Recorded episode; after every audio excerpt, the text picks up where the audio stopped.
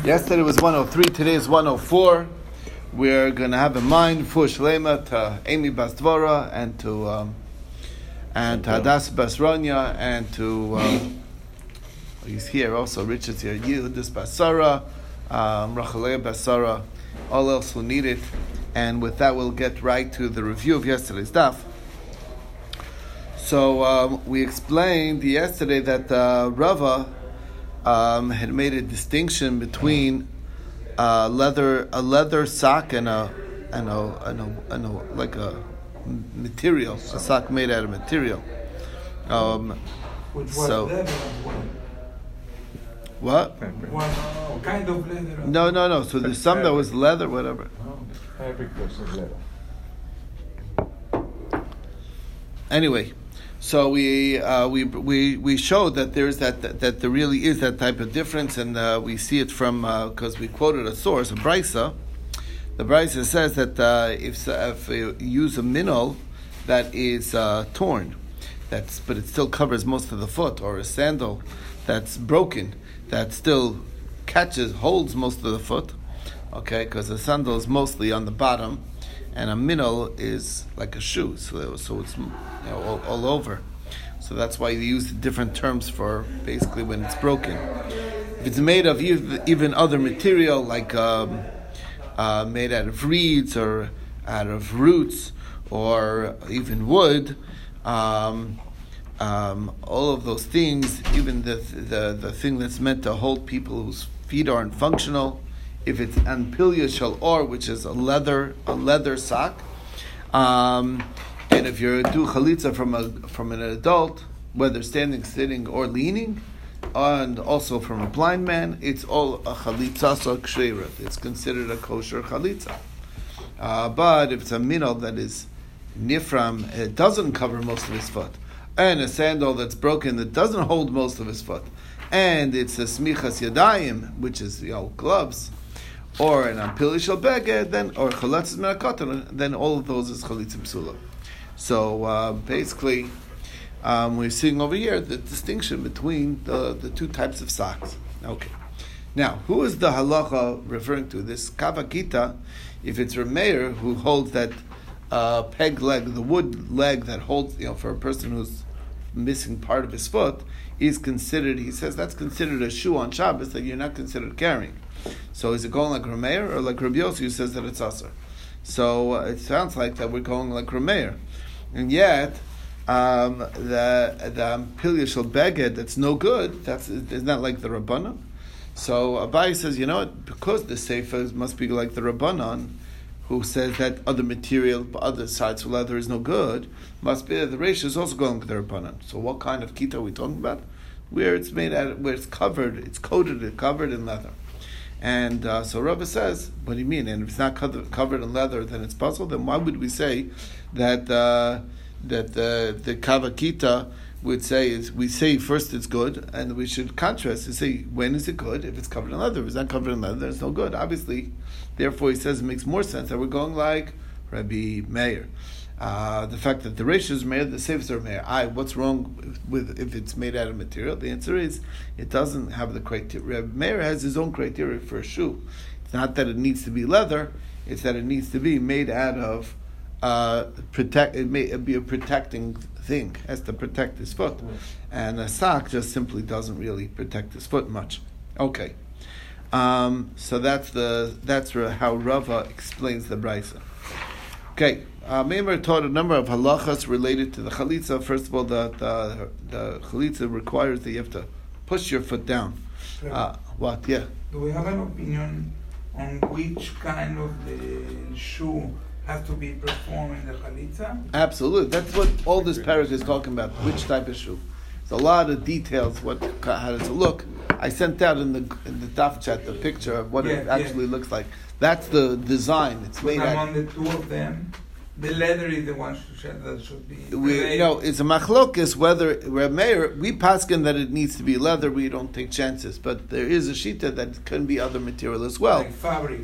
Yeah, but no, well, No, it's not not not simply fabric. It has to be something that's very strong that pr- protects the foot. You say Depends. something that you- nowadays some synthetic maybe. Yeah, Right. maybe whatever. It, ta- well, it talks about the wood and other things that protect the foot, even though it's not leather. Right. That's the, that's the idea. Okay. Again, Rameir is much broader definition, but we paskin like the opinion that it has to be leather because uh, in order to be halachically a shoe. Cracks. Crocs, Yeah, not there not not. There you go.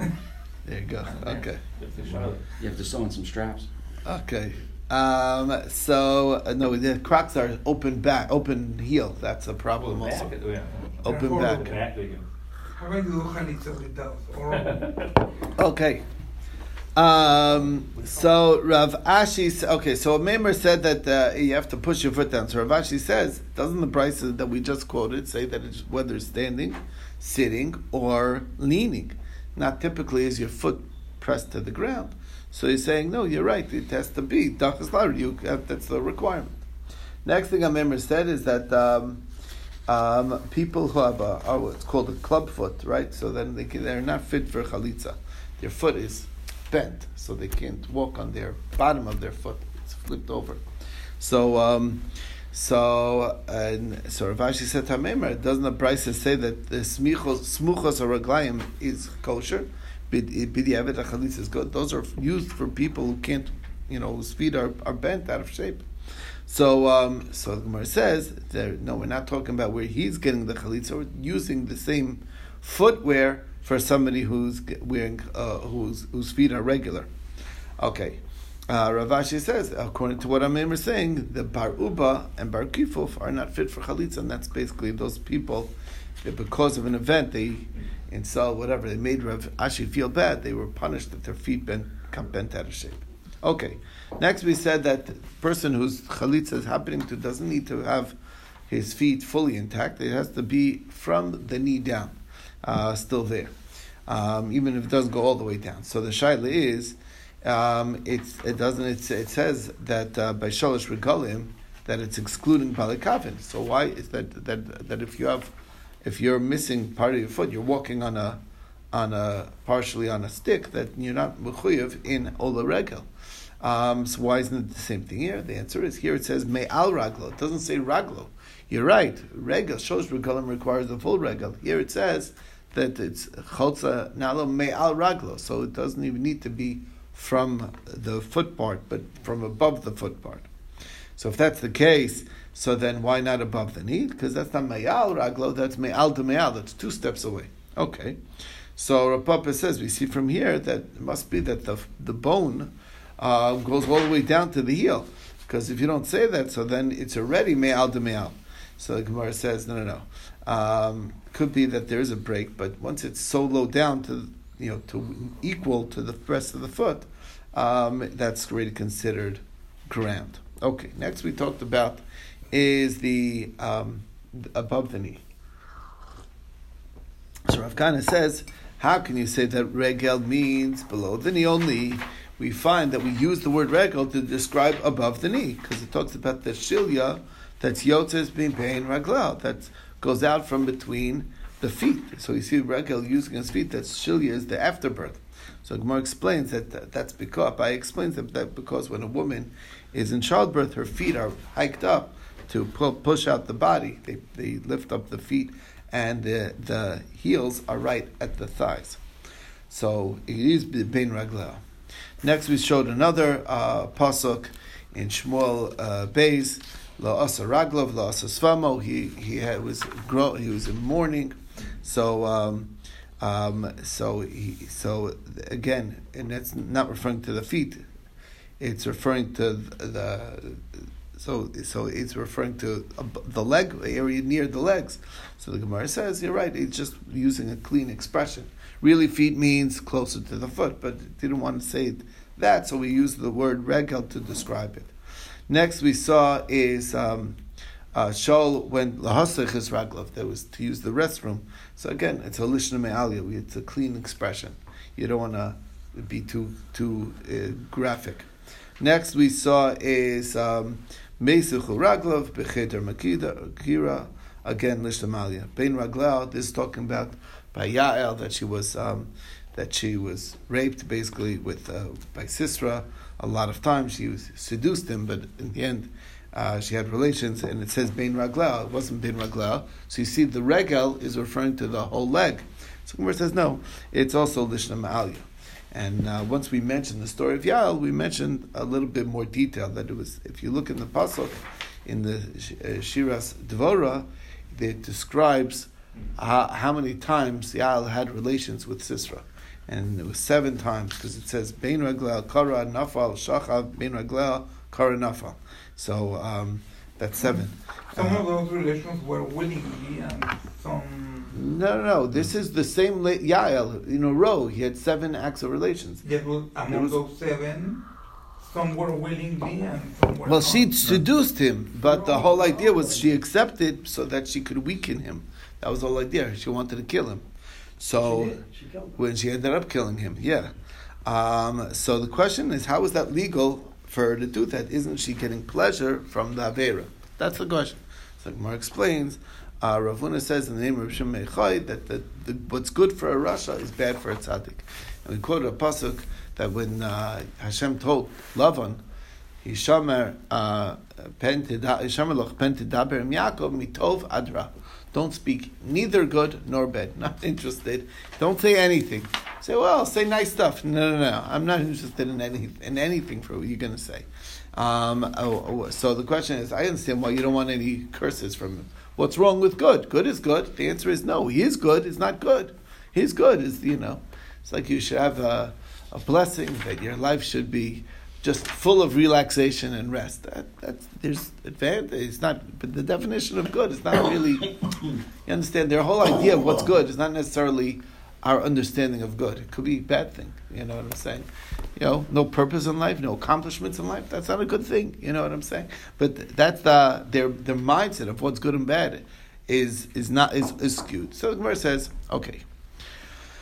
I understand when it comes to their uh, ideas, but it's not even that. They might even mention Avodah Zarah in their good speech, so I get it. But uh, but where's the rub in the act of pleasure? Pleasure is pleasure. So the answer is is that not true. The act of relations with a Gentile is uh, is is actually a negative because um, uh, when when the snake came and had relations with Chava, he placed into her a certain stench, a certain bad odor. What? A putrid. What? An impurity, a spirit of impurity. Anyway, um, and the Jews got that cleansed from them uh, by standing at Har Sinai.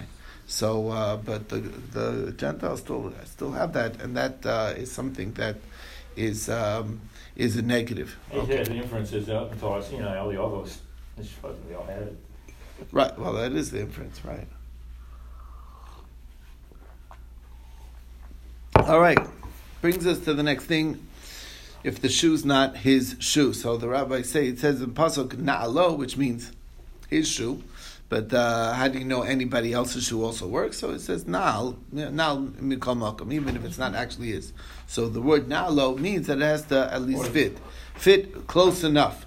Meaning it can't be so big that you can't that it's not that he can't walk in it, and it can't be so small that it doesn't cover most of his foot, and it can't be an open-footed uh, like an open heel um, that uh, that doesn't have it. That, that basically it's one size fits all. That's the whole idea. That it's not. There's no. Then it's not. It's not. Uh, it's not subject to be to sizing at all. Basically, so that's uh, that's the problem with the open open shoe concept.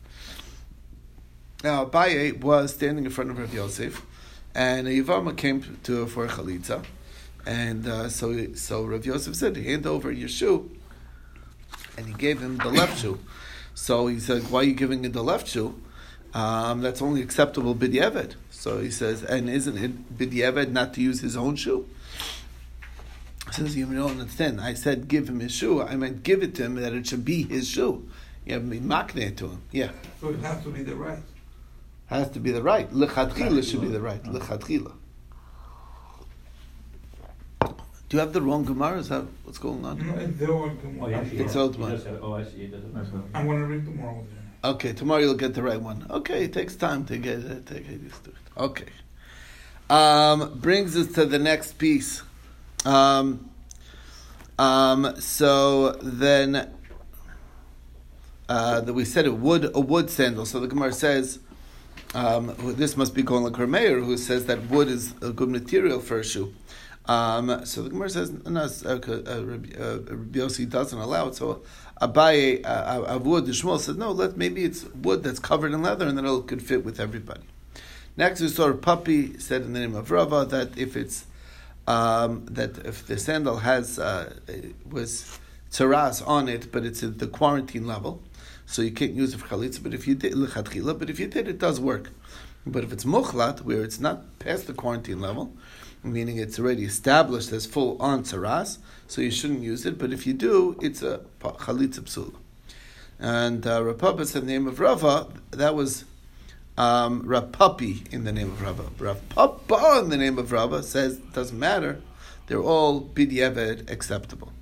So the problem is, is that we have a kasha that we talk about a house that is tzaras.